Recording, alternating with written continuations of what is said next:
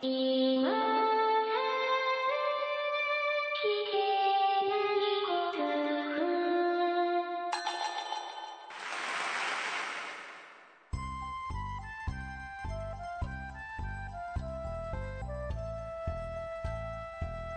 コアを忘れるための文化系ゴルフポッドキャスト、今更聞けないゴルフを始めます。まこっちゃんよろしくお願いします。松尾さんよろしくお願いします。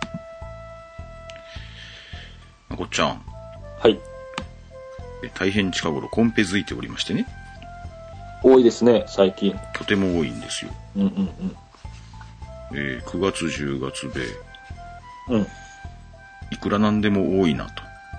うちの、うちの嫁に言われておりまして、うん。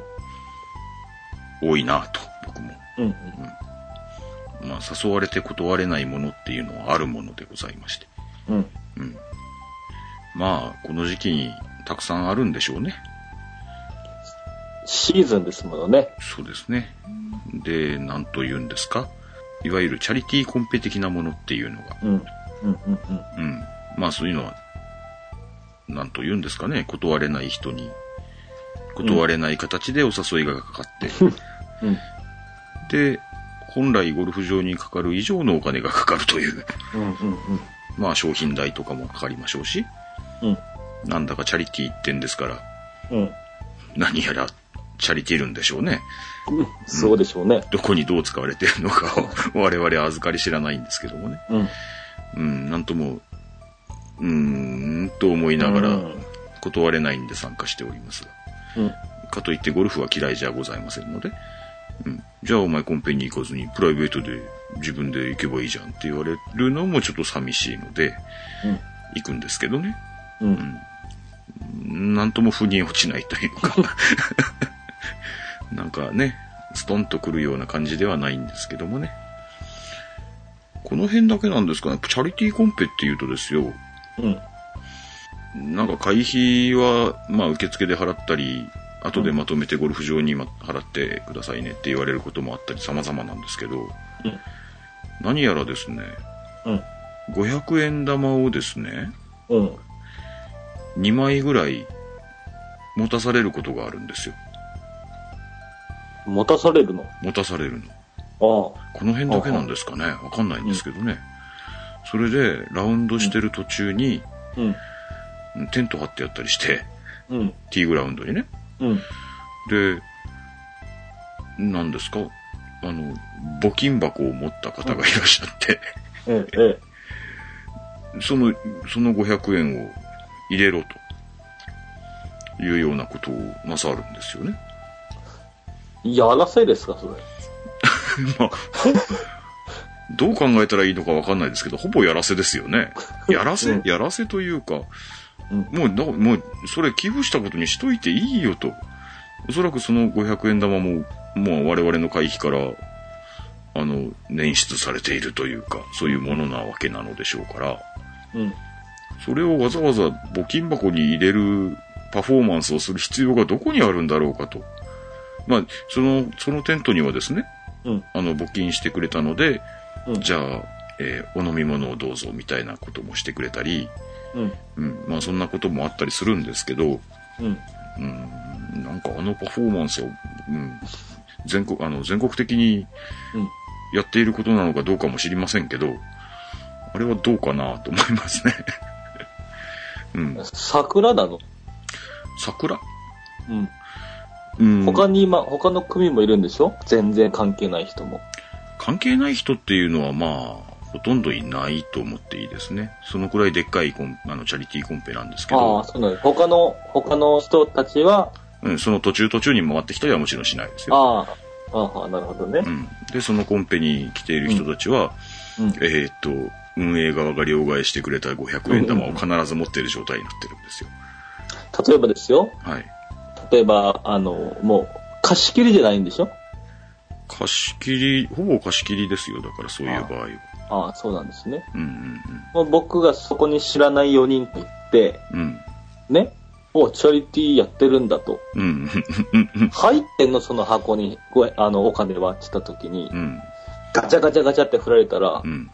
お、お、みんな、寄付してるんだ、俺もしなくちゃって思って、するかもしれない。そういう意味の桜。いや、そういうのは多分違うと思いますよ。あ そうですか。もうほぼ、うん、ゴルフ場貸し切りで、もういっぱいいっぱいになっちゃうような、まあ、でっかい組織のコンペなんですけどね。それだったらそれで意味がわからないね。うん、だからそれはそれで意味がわからないでしょ？うんうんうん、桜とかだったらね、うん。意味はわかるけど、意味わかるけどさ。なんかほら、一番初めにですよ、コンペの参加者名簿みたいのもらったりするじゃないですか。ああいうのに、会費のうち1000円はチャリティーとして、えー、我々が預かってここに寄付しますみたいなのを買い取ってくれればそれで済むことじゃないですか。あ、ひょっとしたら、あれなのかなうん。本人がうん。募金箱に入れるっていう行為をしないと、うん。チャリティーとして扱えないとか。なんかそういう法律的なものかなんかあるんならね、知らないけどね。うん。あれはものすごく、まあ、儀式めいているというか、運営方に持たされた500円、なんかビニール、ビニール袋とかに入ってるんですよ。うん。うん。で、それをなんかね、ひねくり出して、500円チャリンって入れて、で、なんかラムネかなんかもらうんですよね。いや、いいんですけどね。うん。まあ、チャリティーは別にしたくないって言ってるわけじゃないんですけど、うん、あれは大変無駄が多い、うん、えー、なんというかな、うん、うん。そんな感じです。で、その募金箱を持ってる人、ラムネをあげる人たちもさ、うん、ボランティアでやってんのかな？そうなんだよ。あ、ただでね。ただでもちろんそうだと思うよ。たチャリティーうん、あそうだね。その、チャリティーコンペを運営しているのも、なあ、ライオンズクラブとかそういうやつだから、ね。俗に言う、ほら、うん。寄付金の一部は、の一部、うんうんうん残りは、みたいなね。うん。うんううんん。まあ、うんそれ、それがね、全体、どういうふうにお金が回るのかとかはわからないし、まあ我々も大した金額じゃないんで、うん、それの会計帳簿を見せろとかいうような、うん、つもりもないし権限もないんですけど、うん。うん、あれはなんとも、うん、いや、その運営方の皆さんも大変だろうからさ、うん。ラムネはお前ら勝手に一本ずつ持っていけようでいいんで、うん、あれはやめてほしいなと思います。あと、うん、ティーグラウンドに余計な人がいるのは僕は嫌いです。あ、無理やり雇用を生んでるのかね、それは。雇用？いうん。や、だってやっとん？その人たちが、あの、募金箱を持ってる人たちは、うん。ボランティアってはまだ決まってないんでしょわからないんでしょいや、ボランティアだよ。あ、完全にボランティアなんですね。だってその会の人たちだもん。ああ、そうなんだ。うんだから、まあ、ボランティアの間違いない。雇用を生んでるとかそんなこと絶対あるわけねえよ。そそれこそ無駄だよね。うん。本当に無駄うん無駄ばっかりそれそれこそめちゃくちゃ無駄じゃないですか。掘り返せば掘り返すほど無駄だ、その500円玉をわざわざしうん募金箱に入れるっていうのだからもう会費から引いといていただいて構わないなと僕はいつも思いますけれど。絶対入れ、入れねえやつもいるって思うんだよね。ああ、いるかもしれませんね。鼻から引いとけばいいんじゃねえかなといつも思ってるんですけど、腑に落ちないなと思いながらいつも500円入れてますけどね、もちろんね。そんなのに明日行かないといけないんだ。明日はどういう段取りかは知りませんけどね。ああ、うん明日それをするわけじゃないんだね、明日は。いや、わかんない。ああ、するかもしれない。うん、明日もチャリティーコンペっていう名前だった気がするんで、ええたうん、多分それに近いのはあると思うよ。うん。なのでね、いや、まあそういう会を運営される方は大変だなとはもちろんお察しいたしますけど、うん。はい。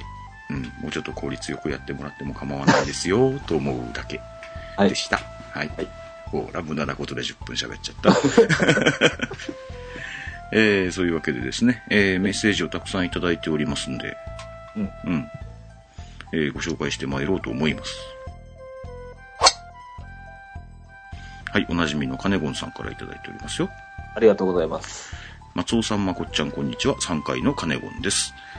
今日は3階からびっくりな、ビッグな話をします。うん。昨日、いつものように3階に上がって練習してました。えーいつものおじさんたちと一緒に練習してました。うんうん。そして、時々若い女の子が来るんですが、たまたま今日は隣打席になりました。お何やらおじさんたちと話をしていて、すごい大会に出るとのこと。お話の内容が分かってきて驚きと感動でした。その大会は10月2日から始まる日本女子オープンなんです。ええー、えメジャーですよね。メジャーですよね。メジャー大会。うん。で、ちょっと待ってと。うん。ここは90分300円の練習場で、うん。しかも3階で屋根なし、うん。雨天中止、バッグが風で倒れるなど、変わり者の集まる場所だと。うん。そこからスターが生まれたということなのか。うん。うん。昨日は後ろでバシバシ打ってました。ちょっといい気分でしたね、と。うん。3階から英雄誕生。しかし、3階の仲間たちは普通に練習してました。うん。日本女子オープンが楽しみですと。えーこれは9月の末に27日にいただいておりました。えー日本女子オープンはですね、ものすごく、あの、ローアマの子すごかったですね。うん。3位でした。確か。おー。うん。長いなんとかちゃんとか言いましたね。うん。はい。で、優勝したのはテレサ・ルーさんでしたっけね。うんうんうんはい。まあ、あ僕はあの試合あんまりちゃんと見てないんですけども。ええで、後で金子さんに教えてもらったので、これ言っちゃダメってことないですよね、多分ね。えっ、と、その3階から、あの、大スターっていうのは、うん。長田しのかちゃんっていう子らしくて、おー。うん。やっぱりアマチュアで、今回の女子、日本女子オープンに関しては、残念ながら予選落ちということだったそうなんですけれども、うん。まあこういう話を聞いた以上は、うん。うん、今後もうちょっとアマチュアで、このなんか珍しい名前の、長田しのかちゃん、うん、ちょっと応援しちゃおうかなと、思っているわけでございます。カネゴンさんにも、前、この放送というか、うん。あの、ポッドキャストで言ったって思うんですけども、うんやっぱりその過酷な環境に身を置いてね、うん、うん、わざわざ3階の強風が吹き荒れるうん、うん、炎天下の中に、うん、その子も、そんな過酷な条件から、条件で練習をすることによって、うん。もしかすると体力がついたりするかもしれない。そうそうそうそうそう。うん、うん。炎天下っちったらね、そういうね、あの、天候とかにももしかしたらそうそう。ね、うん慣れたりいろんなことがあるかもしれません。3階屋根なし。しかし、金ゴンさんいつも思いますけど、90分300円中のは安いですわ。うん、そんな炎天下に90分300円払ってうん。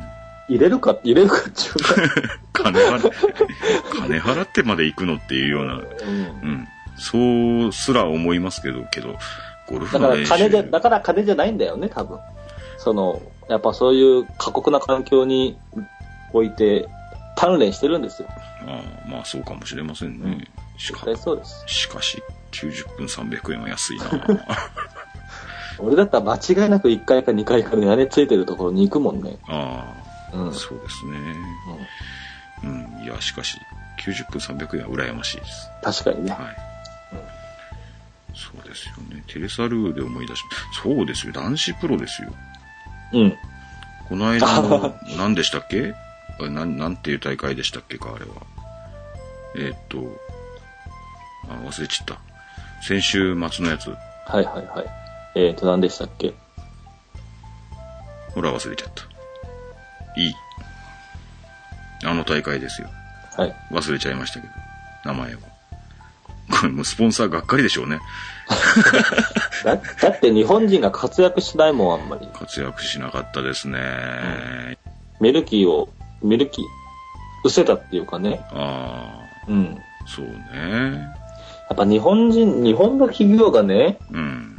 スポンサーでやってるんだって、やっぱもうちょっと日本の人頑張ってくれないと。それもそうだね。けど、その、まあ、ね、テレビ放映やるんだったら、テレビを見ないと、その、ね、スポンサーの宣伝にはならないわけでしょ、そうですよね。うん我々もほら、日本人はね、活躍しないから、うん。ろくに見もせずに、うん。メインスポンサーの名前も出てこないと。そうですよね。そうですよ いや、それはまあ僕があまり気をつけて見てないからだと思うんですけど、僕ファイナルラウンド見たんですよ、ある程度。うんもう何ですか？池田裕太ちゃんはもうずるずるずるずる交代していってですよ。で、最終的に、あ、優勝する可能性があるのはこの4人ですってなって。で、なローマ字が2つあって、カタカナが1つか2つかついてる人たちがですよ。ね？なんかそんな人たちが、うーん、なんとも、もうちょっと頑張ってほしいですよね、日本の人ね。うん。いや、けど、あの、初優勝された SH キム選手は頑張られたなとは思いました。あと、4、うん。あと、4位になった IH 4選手が、うん。なんかもうその時点でもう、うんあの、なんかこんがらがってきたもん。こんがらがる、こんがらがるよね。名前もこんがらがるよね。うん。うん。名前もこんがらがるんでなかなか覚えらんないんですけどね。まあ僕は日本人でも覚えらんないんですけどね。うん。4位になった IH4 選手がですね、すごくなんか、チャレンジングなゴルフをされていて、うん。もう、ななんですか、上がり3ホール、4ホールぐらいだと思いますけどね。うん。うん。もう、ああこういうゴルフは僕はちょっと面白いから見たいなとうん。思ったりしましたね。いや一打失敗したら、あなたね、ここちょっとたまたま僕はあのメモ帳に、あの、賞金額が書いてあるんですけど、うん。一打違うと、うん。400万円ぐらい違うんですよ。1台400万円ですか？すごい世界ですよね。それだったらもう、あれだよね、後輩になると、攻めに入、攻め、あの、守りに入っちゃうよね。うん、今の400万円違うっていうのもですね、うんえっ、と、2位タイと4位が1打差なんですよ。うん。それが400万円違うんですよ。で、うんい1位と2位とか、当たり前のように1300万ぐらい違うんですから。そら、あなた痺れますよ。うん。ねえ、そんなところでちゃんとなんですか？よし、攻めるぜって言って、うん失敗した IH4 選手を僕は、とても好感度が上がりました。というような大会でございましたね。なんて大会か忘れましたけど。はい。というわけで、まあ、先週末のゴルフも、あの、プロゴルフも面白かったですね、と。いいうことでございます。えっ、と、カネゴンさんありがとうございました。ありがとうございました。脱線しまくりだ。脱線しまくりでございますけれどもね。まあ、いつものことですね。えー続きまして、和義さんからいただいておりました。ありがとうございます。ありがとうございます。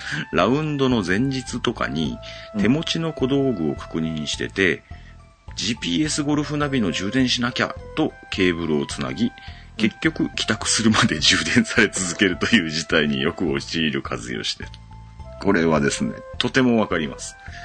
それは何ですか？忘れるってことですか？忘れる忘れるあ、忘れるのね。て充電に時間がかかるんじゃなくてね。朝一でしょ？うん。ね、もうバッグ持って出よう。で、寝てる間充電しとこうって思うんですよ。うん。で、繋いで、寝て、起きて、バッグ持って出かけちゃうんですよね、これが。はい。よくあります。ね。はい。よくありますというか、うん、よくあります。えっと、昨日のラウンドではそういう、そういった事情でコースのヤーデージ表示と日頃の距離感のみを頼りにバチバチ打ってきましたが、道具に助けられていた分感覚がいくらか鈍っていってしまうようで、これはまたどうしたものかと小さな悩みがまた一つ増えてしまいました。えー自転車につけるスピードメーターと一緒で、そういった情報ツール的なものが少ない方が、純粋にプレイを楽しめるといった反面もありますよね、と。お二人さんはどの、そのあたりどんな感じなのでしょうかちょっとお話をお聞きしたいです、と。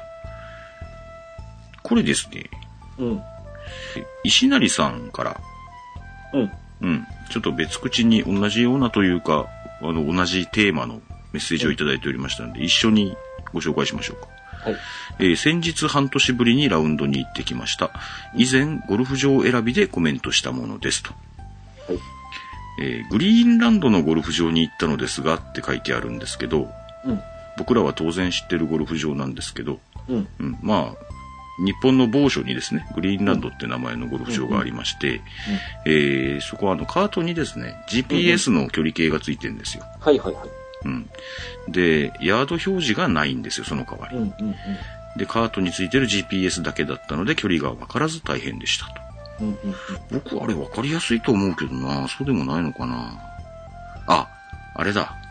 ショートホールとかは、うん。もうティーグラウンドの距離以外は何もないので、うんうん。で、あれですね、ショートホールは近づいていくと、もう距離は、あの、表示しなくなっちゃうんですよ、あそこ。うんうんうん。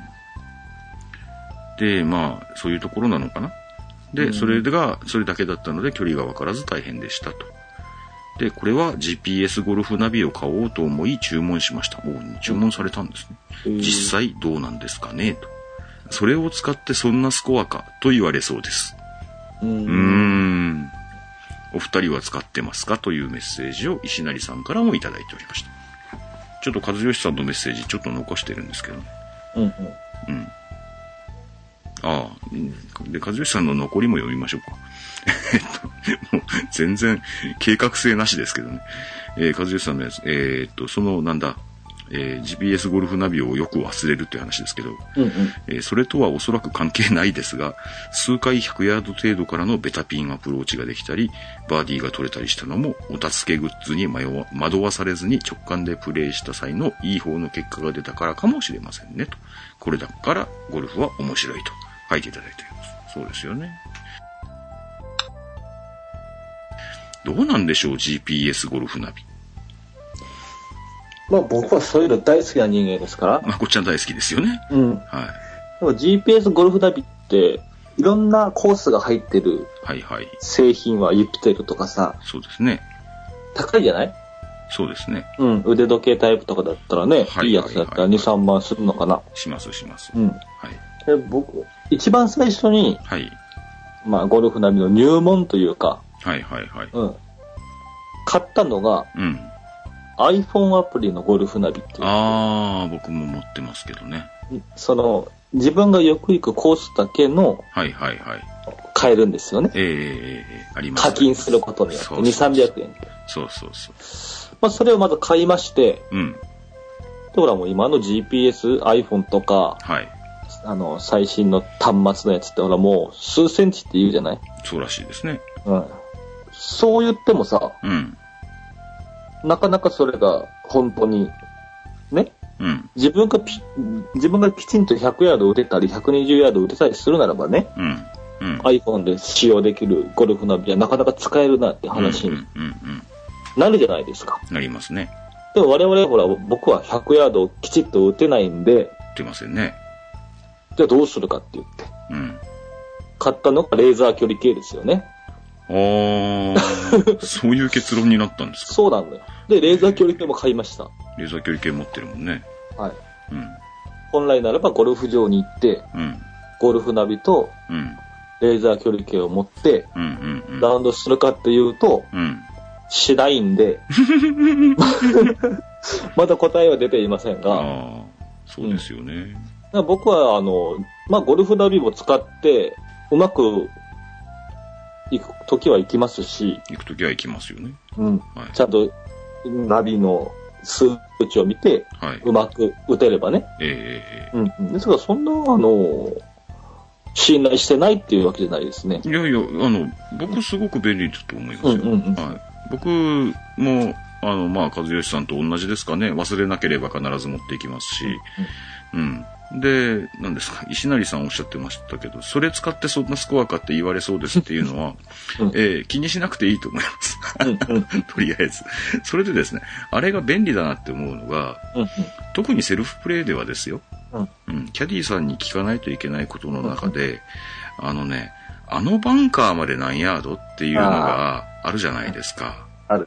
で、あのバンカーの手前で刻むと良さそうだなって、あのバンカーに届かない番手で打ちたいなっていう場合っていうのはよくあって、で、あのバンカーが、じゃあ、えっと、キャディーさんに聞くとすぐ答えてくれるはずだけど、まあセルフプレイだとか、うんううん。ん、キャディーさんいるにしても、うん、キャディーさん遠いとこにいるとか、うんうん。そういったことはまあたまにあるので、そういう時に、あのバンカーまで何ヤードかなっていうのがちゃんと表示されてくれるやつがありまして、機能がね、僕が持ってるのが。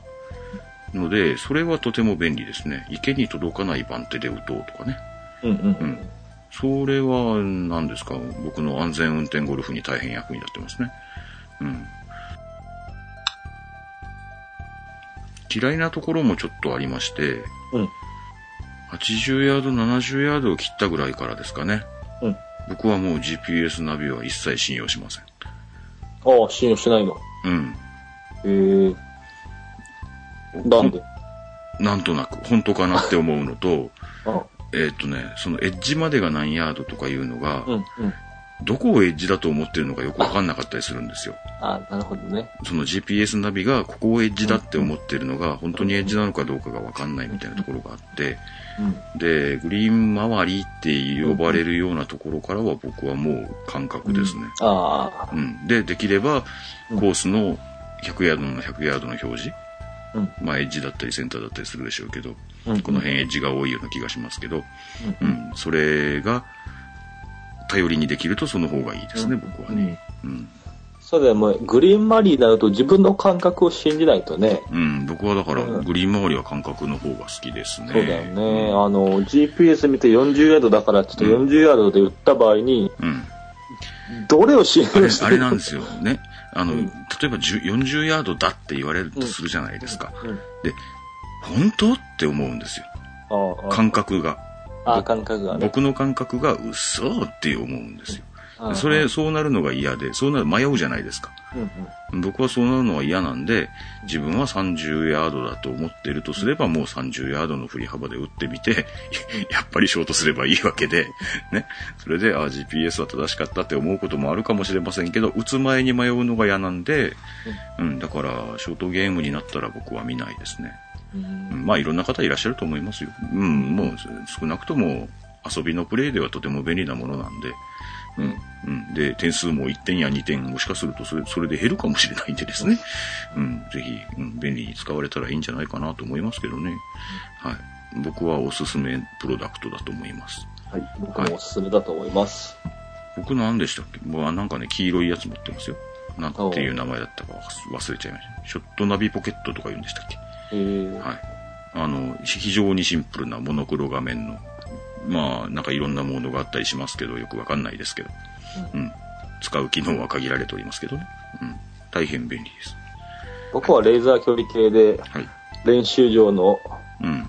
100ヤードの看板を覗いてみて、本当に100ヤードだっつって、あの、そっちの喜びの方が、た。うん。あの、ゴルフ場で使ってもね、うんだってそ、そのヤード打てないんだもんだって。ああ、僕とまこっちゃんがよく行く練習場では、100ヤードまでは100ヤードなんでしたっけ？そうです。100ヤードまでは100ヤード。それから先が1割。1割引きとか、そんな感じでしたよね。それがなんかボールに合わせて調整されてるんだろうとかいうような結論になったんでしたっけ？そうです、そうです。うん。まあ皆さんもレーザー距離計をお持ちでしたら、練習場のヤーデージを、そうですねう。ん、測ってみられるのもいいかもしれません。はい。というような感じでございました。はい。うん。というわけで、なんか一緒に石成さんと和義さんの、えーメッセージをごっちゃにしてお答えしてしまいましたけれど、持ってない方が純粋にプレイできるっていうのもわからなくはないですよね。それでもやっぱりあの、コースのヤーデージ表示っていうのはね、頼りになりますからね。うん。うん。その、最終的に使わない、使う、使わないにしても、うん。やっぱちょっとその、GPS ナビっていうのをちょっと通過するっていうのも、うんうんうん一つのまた勉強というか、うん。うんうん。なんかちょっとステップアップにはなると思うんですよね。ああ、ねそうですよね。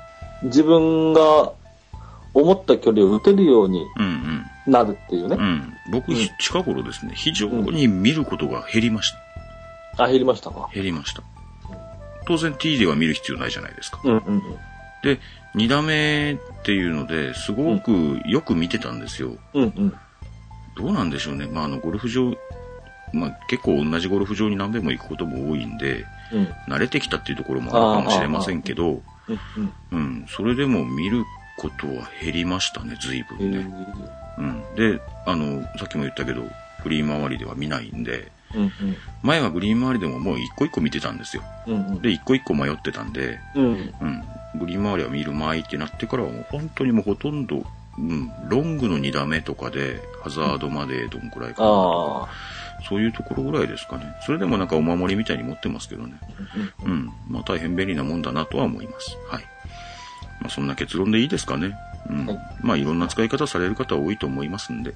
うん。うん。ね、面白い使い方があればね。うんうん、使ってみられて、で、まあ僕みたいに、ここは迷うから見るまいって思うのもいいですし、うんううんん。ただ、それないとできませんからね。うんぜひやってみていただきたいなと。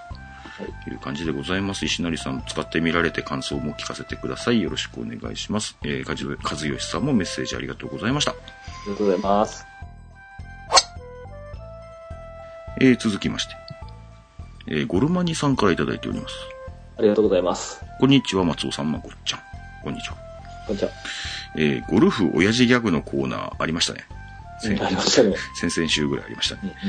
アプローチ名人の松尾さんには関係ない話、僕名人じゃないですけど、えー関係ない話かもしれませんが、私ゴルマにはこれまでずっとアプローチが苦手で、仲間もそれをよくわかってて、アプローチをしようとするとニヤニヤ笑っています。苦手なんですね。えートップやダフリも多いのですが、最近結果的によることも多くなってきました。ああ、いいことじゃないですか。えーその時に発するのが、トップローチとダフローチです。なるほど。なるほど。アプローチにかかったんだね。うん。ダフローチが決まったよって言うんだ。トップローチってけどよくありますよね。ああ。う。ん。あの、軽く上げて、なんていうんですか、ランニングアプローチっていうんですか。うん、うん、うん。うん。軽くああの上げて、うん。まあ、ラフからちょっと飛び越えて、うん。で、グリーン面からコロコロコロって転がそうかみたいなショットってあるじゃないですか。うん、うん。あれよくトップするんですよね、俺ね。うん。で、結果的にですね、トップすると、うん。まあ当然ラフガサガサガサっていくんですけど、うん。うん。ガサガサガサっていった分、トップってほら、ね、当然だけど上げたより、うん。まあ、飛距離は長いわけで、うん。そのガサガサガサで食われた分で、結構合っちゃったりするんですよ。落としどころが良かったってことで。トップしたのにね。落としどころももう初めから落ちてるんですけどね。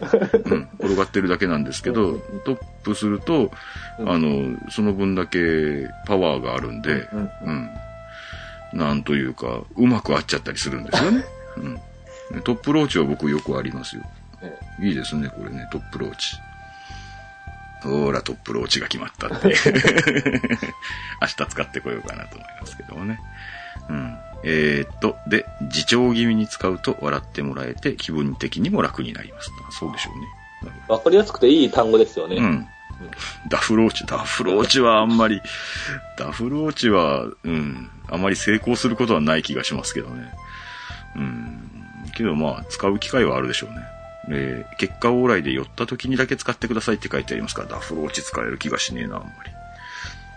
ああ、大きい、ちゃんと当たってたら大きすぎたけど、ダフったから乗ったみたいなことっていうのはあるかもしれんね。ああ、そうですね。ああ、なるほどね。